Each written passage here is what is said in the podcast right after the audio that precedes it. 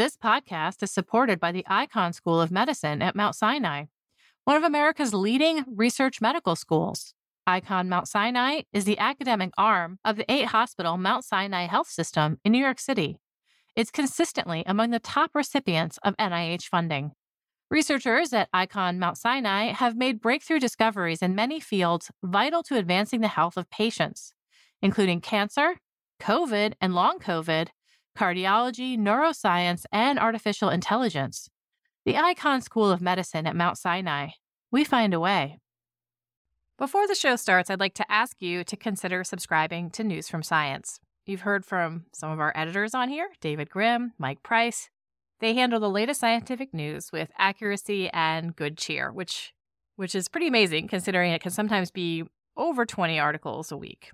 And you hear from our journalists. They're all over the world writing on every topic under the sun, and they come on here to share their stories.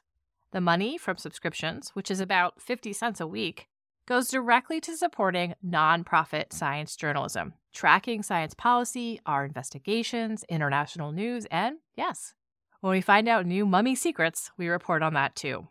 Support nonprofit science journalism with your subscription at science.org/news. Scroll down and click subscribe on the right side. That's science.org/news. Click subscribe.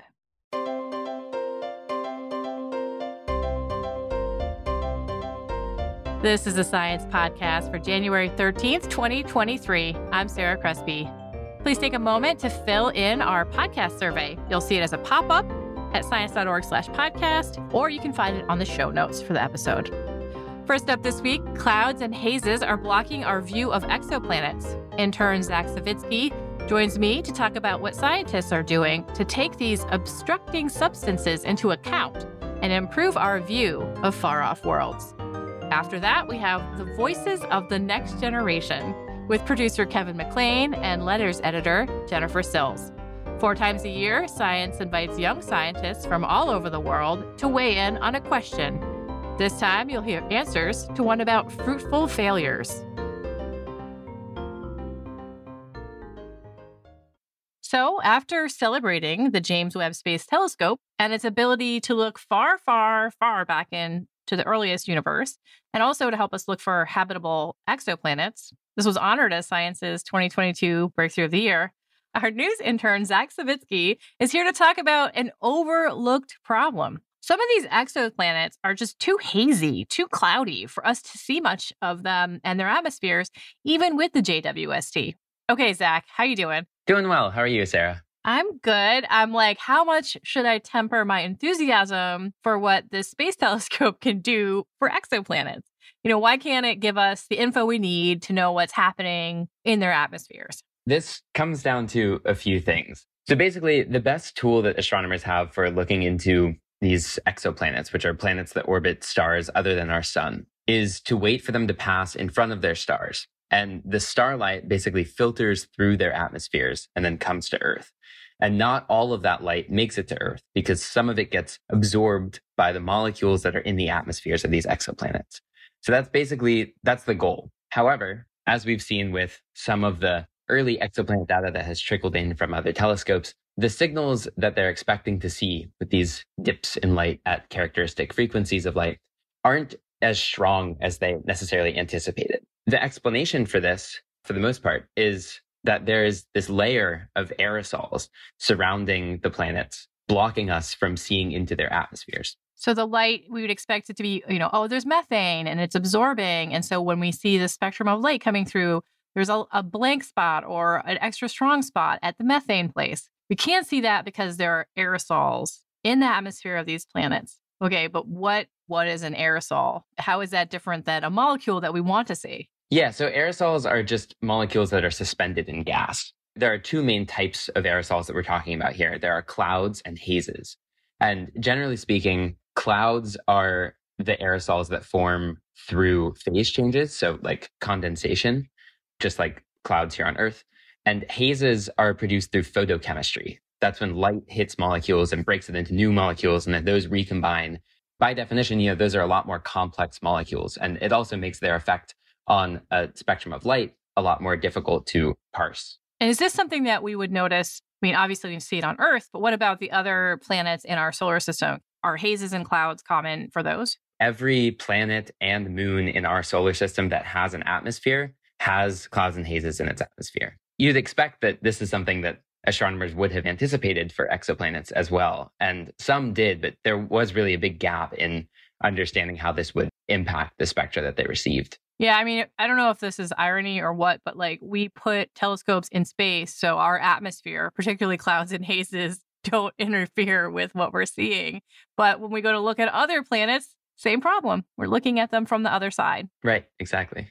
What are some of the ways that with the instruments that we have now, we're looking at spectra, you know, what can we do to figure this out? This traces its roots back to planetary science. There are clouds and hazes on other planets and bodies in the solar system, and people have been studying those for decades. So the effort to simulate these aerosols in the lab started more or less with actually Carl Sagan and his colleague Bishun Khare at Cornell University. They were interested in hazes and clouds? Yes, hazes specifically, and for Titan, which is a moon of Saturn. What they did is they built this chamber. They pumped a bunch of gases that they expected to be in the atmosphere of Titan. And then they zapped them with light that was supposed to simulate a star. And they produced these, these sticky grains. They got these like brown residues that accumulated on disks, and they called them tholins. These residues are a result of photochemistry. So does that mean that they're hazes collected onto these disks? They're analogs of hazes, at least. Yeah. And why are they called tholins? The runner up name was Star Tar, which I think is much cooler. but they ended up going with tholins after the Greek word for muddy. Yeah, less inspiring. This is something that happened, I guess, I'm assuming in the 70s if Sagan was involved. Yeah, late 70s. Okay, so they started making basically imitation hazes based on what they knew about Titan at the time. Do we have a lot of research data based on hazes, you know, or simulated hazes since that time? No. So the data set that Sagan and Khare produced, which they published in 1984, is first off incredibly extensive. Since then, nobody has replicated the entire wavelength range that they use to make these measurements. And also, this is just historically a pretty underfunded part of science. Laboratory astrophysics is something that has been difficult to get a ton of money to do.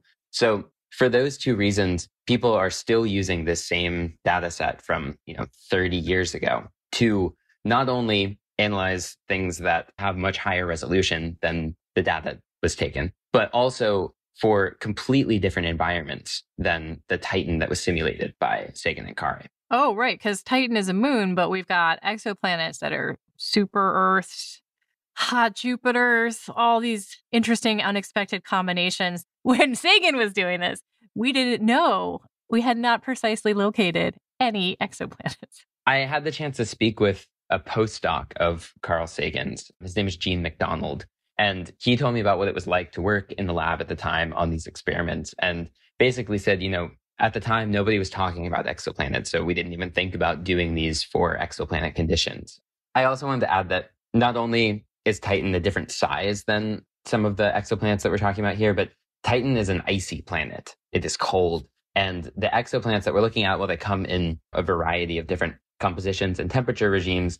The ones that JWST is most apt to detect are the hot ones because they're much closer to their sun, so they they orbit them faster. Oh, and so that means we get more peaks, more chances to look at their atmosphere with the light passing through it. Exactly. This does seem kind of like you would be stuck a little bit to try to emulate atmospheric conditions of an exoplanet when really we want to know about its atmosphere. We don't know about its atmosphere. There's this paradox when they're they're trying to create these particles that are in the atmospheres of planets that we have no idea what they're like. Right. Yeah, so so how do you do that? This all got started from a collaboration between planetary theorists and experimentalists.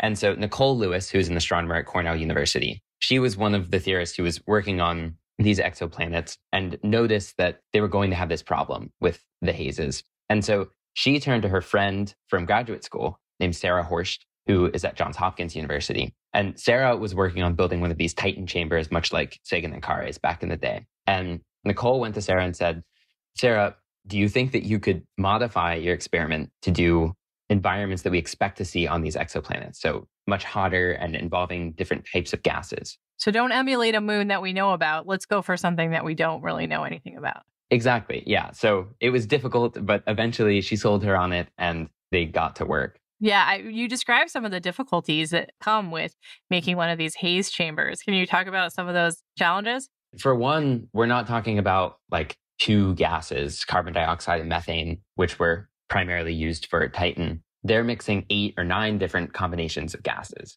And some of those are really hard to get out of the chambers. You know, water vapor in particular is really sticky to these metallic surfaces inside. The water also, they have to cool down to a specific temperature so that it vaporizes into the chamber at the right pressure. And so in order to do that, they have to use a whole stash of dry ice and the postdoc has to keep going in repeatedly every few hours through the night to replace the dry ice.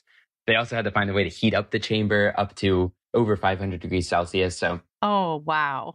And this is gathering maybe information about a haze for one specific set of conditions, but there are just so many options now, right? So when Nicole and Sarah got together, they discussed this question of how do we choose which atmospheres to recreate if we don't know what they look like in the first place? What they did is they built this grid that spanned different temperatures that they were expecting the planets to have and different bulk compositions of the planets. And then they ran these models to figure out what atmospheric gases they expect to be present. And so those are the ones that they used in these experiments. So they tried to cover a big swath of territory. Do we know what they've learned? Right off the bat, they could tell that these tholins that they were producing were very different from the ones that Sagan and Khare produced in the 70s and 80s. For one, when they took them out of the chamber, Sarah and her team saw that these were a whole rainbow. Some of them were gold, some of them were green, some of them were the original brownish color from before that tells you not just that these have different compositions, but that they have different what we call optical properties. So they interact with light in a different way than the original tholins did. And that's really the crucial thing to figuring out what their impact is on the light that's coming to us. So are they taking spectra as well as collecting the tholins from these chambers? Yes. They like scrape the chambers to get these tholins out. For some of them, they measure like the size of the particles, which also has an effect on the way that they interact with light and they measure, they, they run them through a spectrometer. And so they're able to see the specific wavelengths at which they scatter and absorb light. Now we're starting to build up, you know, if we understand what the hazes are doing, then we can kind of look at that as well as anything else that we can see from the contents of the atmosphere. And so the goal here is to build a whole database of different optical properties for different types of hazes. So what astronomers do when they're trying to make sense of a spectrum that comes in from an exoplanet crossing its star is they produce these predictive spectra. If this planet has carbon dioxide, methane, and carbon monoxide in its atmosphere, then we should expect to see a spectra that looks like this. And they can also add in little caveats of, you know, okay, well, if we expect it to look like this, but there's also a cloud, then what will it look like? Or if it, there's also a haze, then what will it look like? And crucially, they want to be able to say, if there's this kind of haze, then what will it look like? Really interesting. Is this haze database already useful? Are scientists already able to access it and get help figuring out what's going on in exoplanet atmospheres? Basically, from the 12 or so conditions that Sarah Horst and her team were able to produce in their chamber, they have measured the optical properties from two of them, and they are about to release those optical property data as a preprint. We're imminently awaiting those results, and astronomers are very excited because they'll get to plug those into their models immediately. Yeah, no more Titan. exactly. I guess we should touch on biosignatures and habitability. That is one of the goals of this kind of exoplanet research is to say, well, there's some chemical signatures here in the atmosphere that make us think that an organism, a living thing, had to be involved in order for them to exist. Giada Arney, who's at uh, NASA Goddard Space Flight Center, she's been using these models to look at the effects of different hazes on the habitability of a planet. The biosignatures that astronomers are often looking for are things like methane and carbon dioxide and, and oxygen and certain combinations of these gases. And what Arney found is that some of these hazes that are really critical to protecting life on the planet require life to actually form the haze as well. So if you see a signature of a haze with so much methane in it that the methane has to come from living organisms, like the one on the Archean Earth did, she thinks. That that itself could be a biosignature. And that if we detected a haze like that on another planet, not only would this allow us to figure out the composition of that atmosphere that gave rise to the haze, but it also could point us to life being hidden underneath the haze on its surface. What drew your attention to the story? The first thing that got me interested in the story was learning about the infamous observation of an exoplanet called GJ 1214b. And it is basically the most mysterious planet that's out there for us because when astronomers were first starting to look at exoplanet transits, as they call them, GJ 1214b emerged as a perfect example of a way to use this technique to probe the composition of a planet. And they were super excited to do these detections and they got back the results and they were completely flat, essentially. No spikes. No spikes. Yeah. No evidence of absorption or, or reflection. Exactly. And one of my sources referred to it as the most expensive flat line in the history of science. so hazes and clouds messing with our space telescopes. Exactly. Yeah. And the cool part for this story is that all of these things are coming together at once. You know, they're finally able to do these experimental simulations of exoplanets. And we're finally able to actually get high enough resolution detections to figure out what's in these exoplanet atmospheres. And crucially, they're finally coming back to GJ 1214b in particular. The same teams that were doing the original analyses that came back with SQUAT, they're able to use these new techniques that James Webb Space Telescope allows them to do and to make use of these new optical properties from the laboratory experiments to finally figure out what are the secrets that have been hidden from us for over a decade. Thank you so much, Zack. Thank you, Sarah. Always a pleasure. Zack Savitsky is a news intern for science and soon to move over to intern at Quanta. You can find a link to the story we discussed at science.org slash podcast. Stay tuned for a segment from producer Kevin McLean and letters editor Jennifer Sills with answers to the Next Gen Voices question What have you learned in your career from failure?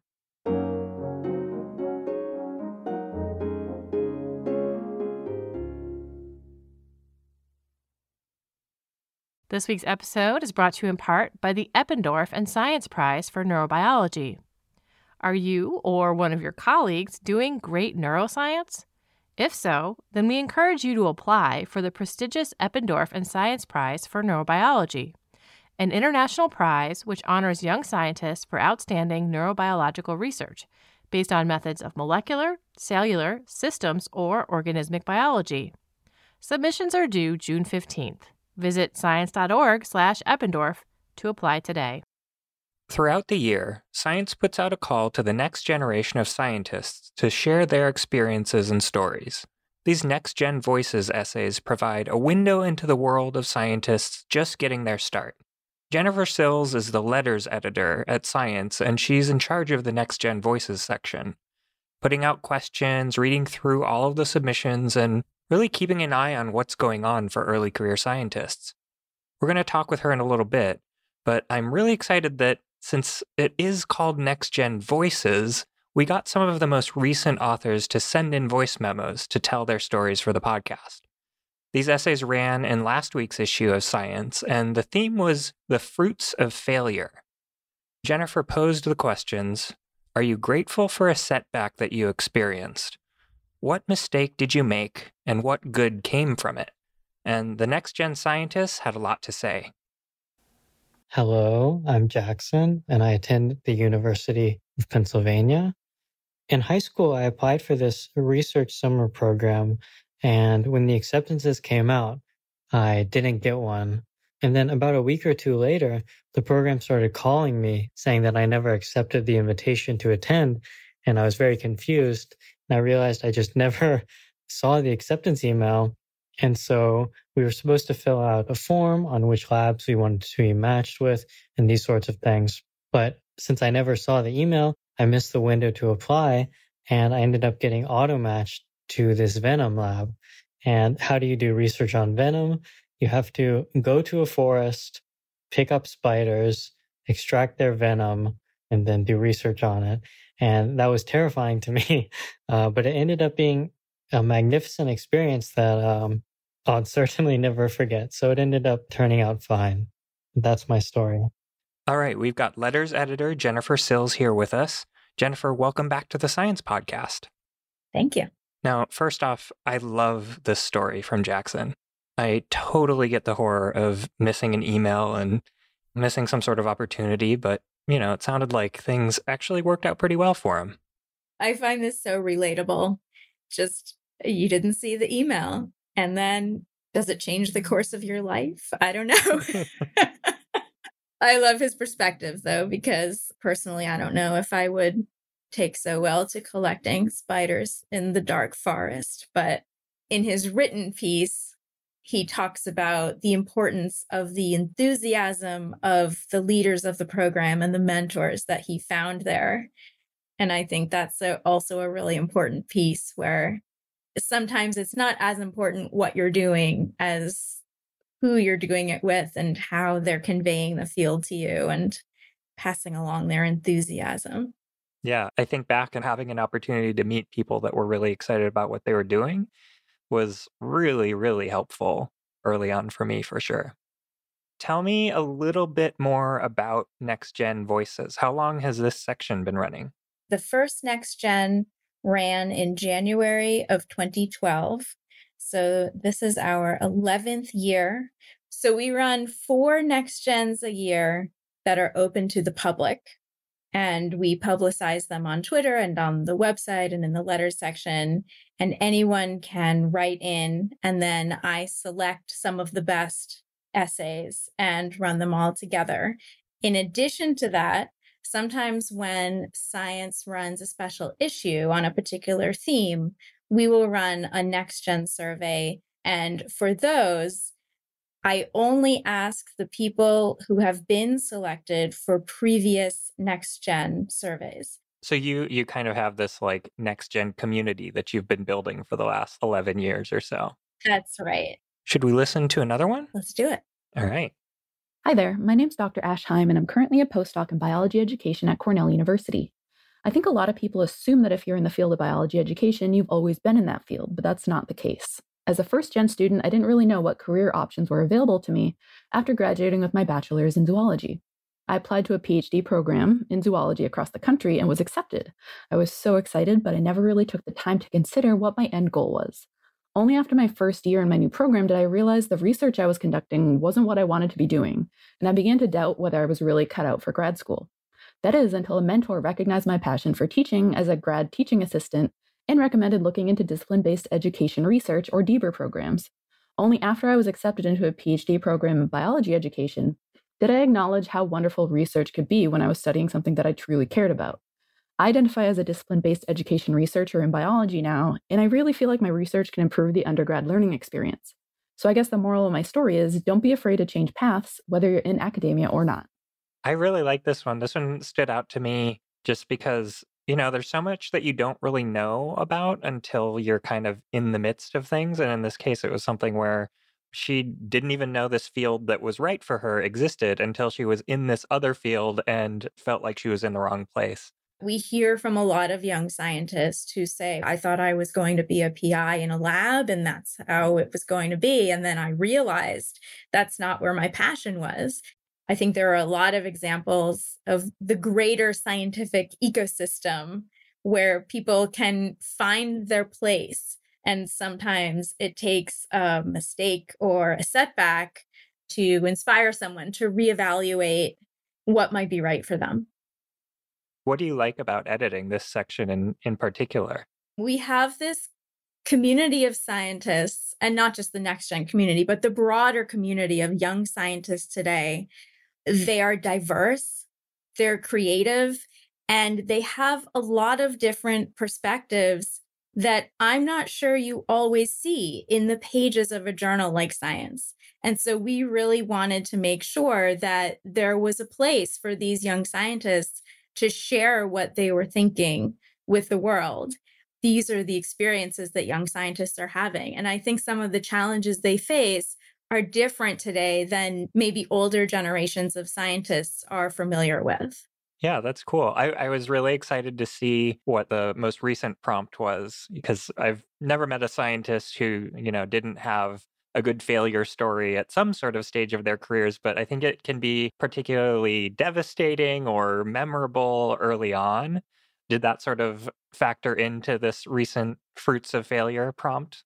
So, this prompt, I think, was the result of seeing this theme come up again and again in different ways from different angles. We would always receive a couple of responses that had to do with failure and the importance of treating failure as part of the learning experience and not being overwhelmed. One of the things that has really become clear through these surveys is that young scientists are really wondering where do they belong? Are they going to go on and become part of the scientific community? There are not as many scientific jobs, traditional scientific jobs, as there used to be. And there's a lot of doubt among young scientists who are really passionate about their fields, thinking, should I be here? Am I enough? Do I have the skills? Do I have what it takes? Is there going to be a place for me this is a really important topic, I thought, because this is the kind of thing that can make a young scientist say, I give up. Whether it's a careless error, like missing an email, or whether it's a setback, like not getting a job, these are the moments where people take stock of their lives and say, Have these been the, the right decisions for me? Maybe I should look at something else and i think it would be a real shame for people not to to not be exposed to perspectives that say no this is part of the journey. Don't give up. Yeah that theme of not giving up definitely comes up in a lot of these responses. I really like this next one. Hi my name is camila fonseca. I'm a biotechnology student at the university of sao paulo there was a moment in my graduation I realized that it should take two extra years of college to keep up an adequate academic performance. But most importantly, I wanted to prioritize my physical and mental health. However, an unnecessary feeling of guilt and failure started to sink in. But for the first time, I had the time to apply for internships, and I got into one about science communication. Sometimes saying no to certain things, as graduating in the expected time, can imply saying yes to others, as graduating in the right time for me. And the best part is while doing something I love, communicate science in a simple, entertaining, and useful way to people. Yeah. I really like how she points out that not only does she deserve to take the time that she needs, which is already something that so many people have trouble believing is that you are as important, if not more important, than this career that you are trying to build for yourself. And so taking time when you need it is absolutely something you should do. And I love how she points out that not only does she deserve it, but it is providing benefits to her, that she has more opportunities now because she made this decision. Yeah, absolutely. That's that's a really great point. How do you come up with the prompts? We want to know what this group of scientists is thinking, what they think is important, the challenges they're facing, and we want these prompts to be broad enough that any young scientist could have a response and an opinion. And so we want the prompts to be general enough to appeal to scientists in every field, in every country from every background. Have any like favorites come up? Like any favorites stick out in your mind from the years? My favorite ones, I think, are the the creative ones. I asked young scientists what is a course that is missing from science education today. And I had them write it as if they were writing in a course catalog. And so I actually put together a course catalog that had courses about mental health and about failure and about how to balance your your science career with other priorities. So i i think this this community is really creative. They're really optimistic.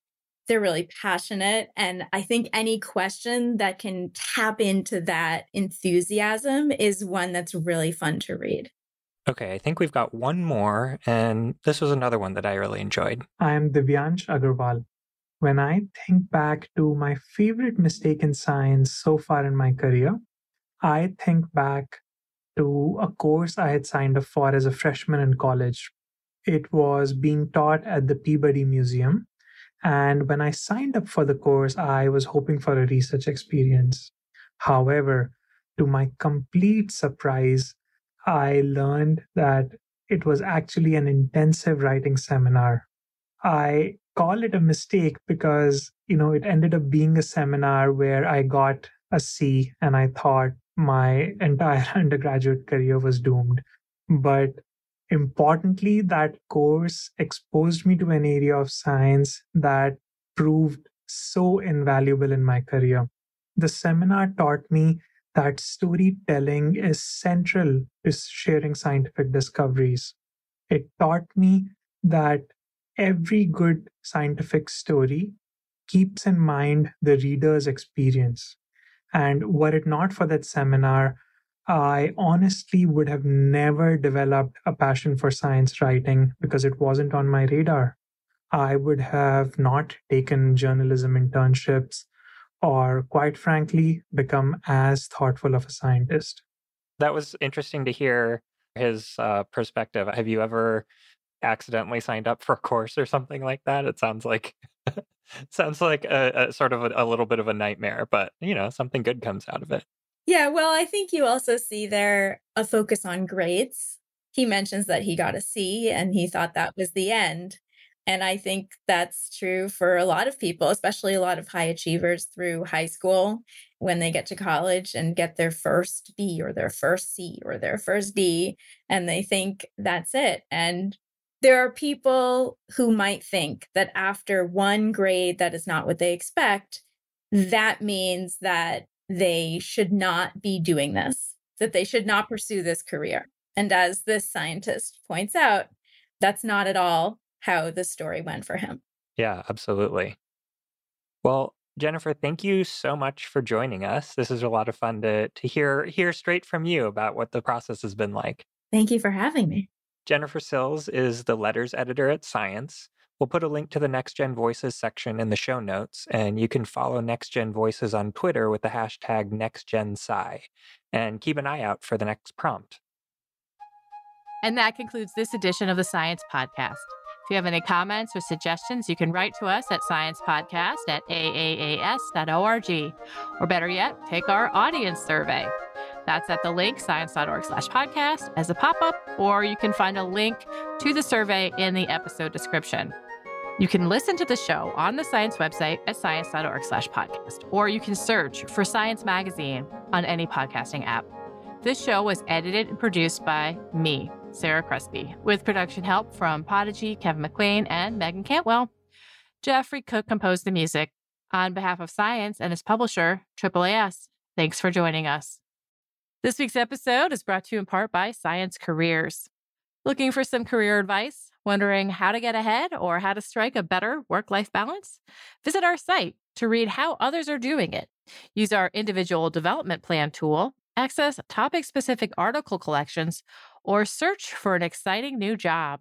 Science Careers, produced by Science and AAAS, is a free website full of resources to help get the most out of your career. Visit sciencecareers.org today to get started. You listen to us to hear about new discoveries in science, but did you know we're a part of the American Association for the Advancement of Science? AAAS is a nonprofit publisher and a science society. When you join AAAS, you help support our mission to advance science for the benefit of all. Become a AAAS member at the silver level or above to receive a year's subscription to science and an exclusive gift. Join today by visiting AAAS.org slash join. That's AAAS.org slash join.